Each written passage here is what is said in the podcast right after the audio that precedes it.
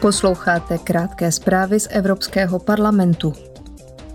Včera ve Štrasburku proběhlo slavnostní předávání Sacharovovy ceny za svobodu myšlení, kterou parlament udělil statečnému lidu Ukrajiny zastoupenému jejím prezidentem, volenými zástupci a občanskou společností. Předsedkyně Evropského parlamentu Roberta Mecolová při této příležitosti o tomto ocenění řekla.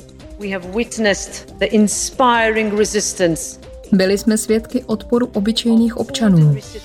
Postavili se proti koloně tanků, aby ji zastavili. Tato nejzaší oběť je nesmírně inspirativní. Viděli jsme starce stát tváří v tvář ruským jednotkám a jejich jedinou zbraní byla hrdost. Viděli jsme ženy, které rodily v podzemních stanicích metra.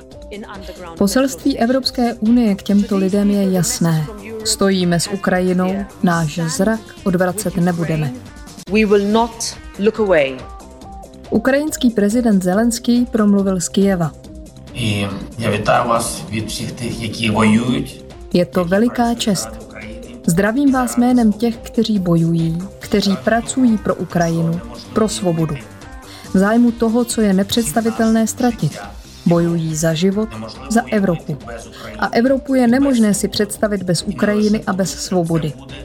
Nejen proto, že by to bylo prostě falešné, ale také proto, že jakýkoliv pokus připravit Evropu o Ukrajinu a o svobodu bude vždy zločinem. Zavždy zločin. Sacharovovu cenu za svobodu myšlení uděluje Evropský parlament pravidelně již od roku 1988. Cena je udělována jednotlivcům a organizacím hájícím lidská práva a základní svobody.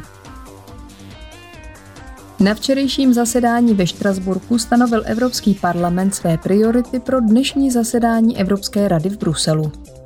V jednacím sále promluvila předsedkyně Evropské komise Ursula von der Leyenová o zelené transformaci. Uvedla. Podporovat přechod na čistou energii je správná věc, pokud se provede správně. A tím mám na mysli transparentně, v duchu spolupráce a způsobem, který zajišťuje rovné podmínky. Měl by to být závod na vrchol, kde budeme společně běžet proti času, a ne závod jedni proti druhým, kam si na dno. Na dnešním bruselském zasedání budou hlavy států a předsedové vlád diskutovat o nejnovějším vývoji ruské války proti Ukrajině a o tom, jak pomoci Ukrajině finančně.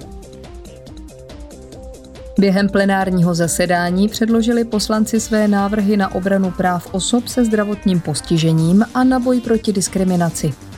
Požádali o opatření na podporu společenské účasti osob se zdravotním postižením.